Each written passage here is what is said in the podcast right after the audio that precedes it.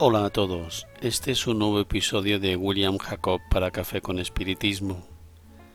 Hoy traigo a nuestra reflexión el capítulo 9 del libro Presencia de Luz, titulado Alguien Inolvidable, del espíritu Augusto César y psicografiado por Chico Xavier, y dice así. Él no era ingeniero y contribuyó a un nuevo mundo para el reino de paz entre los hombres no era un filósofo y realizó las mayores aclaraciones sobre la vida. No era médico y por influencia del amor sanó a docenas de enfermos con trastornos. No era juez y dictaba sentencias difíciles, con una sabiduría superior a la de Salomón.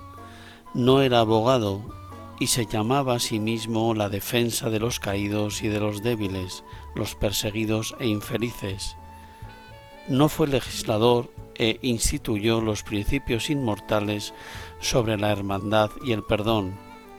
No era astrónomo y sin ningún telescopio afirmó que el universo de Dios tiene muchas moradas.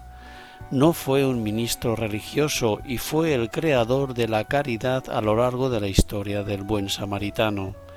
No era agricultor y enfatizó la semilla de mostaza para demostrar la fuerza de la fe. Sin armas, ganó el corazón humano en el que pasó a vivir para siempre. Estos son algunos de los rasgos del gran conquistador que superó en poder a los ejércitos de Ramsés y Alejandro, Alarico y Napoleón.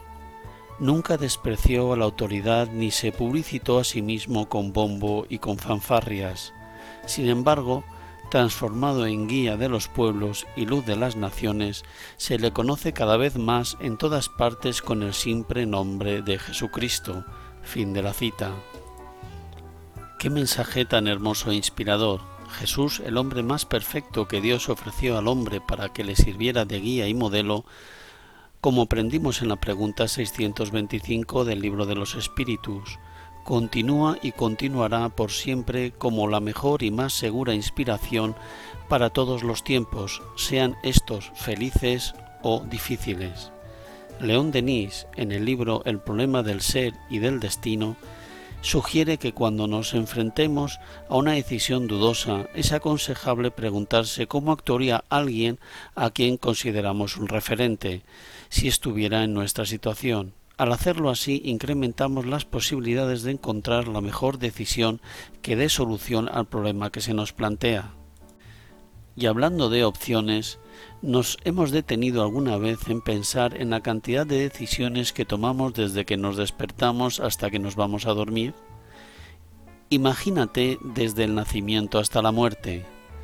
Por supuesto, no necesitamos irnos al extremo de analizar meticulosamente todos y cada uno de los movimientos que hacemos a lo largo del día, por pequeño que estos sean, porque muchos de ellos los realizamos de forma automática, forman parte de nuestra práctica y lo realizamos basándonos en la experiencia. Pero tampoco podemos hacer todo lo contrario, y es actuar de forma irreflexiva e impulsiva, es necesario evaluar cuidadosamente las situaciones que se nos plantean, especialmente aquellas que son delicadas en las que sentimos que podemos ayudar o dañar a alguien. Y es en estos casos en los que se requiere hacer una pausa, tomar aliento, orar, reflexionar. Es en estas situaciones en las que es sumamente positivo enfatizar aquello que nos propone León Denis, cómo actuaría esta o aquella persona encarnada o no si estuviera en mi lugar, y más profundamente y a menudo incómodo, cómo actuaría Jesús. Al hacer esto no solo tomamos decisiones que nos harán más felices, sino que evitaremos consecuencias amargas y dolorosas. Que Él, nuestro Maestro, guía y modelo, nos inspire siempre mucha paz y hasta el próximo episodio de Café con Espiritismo.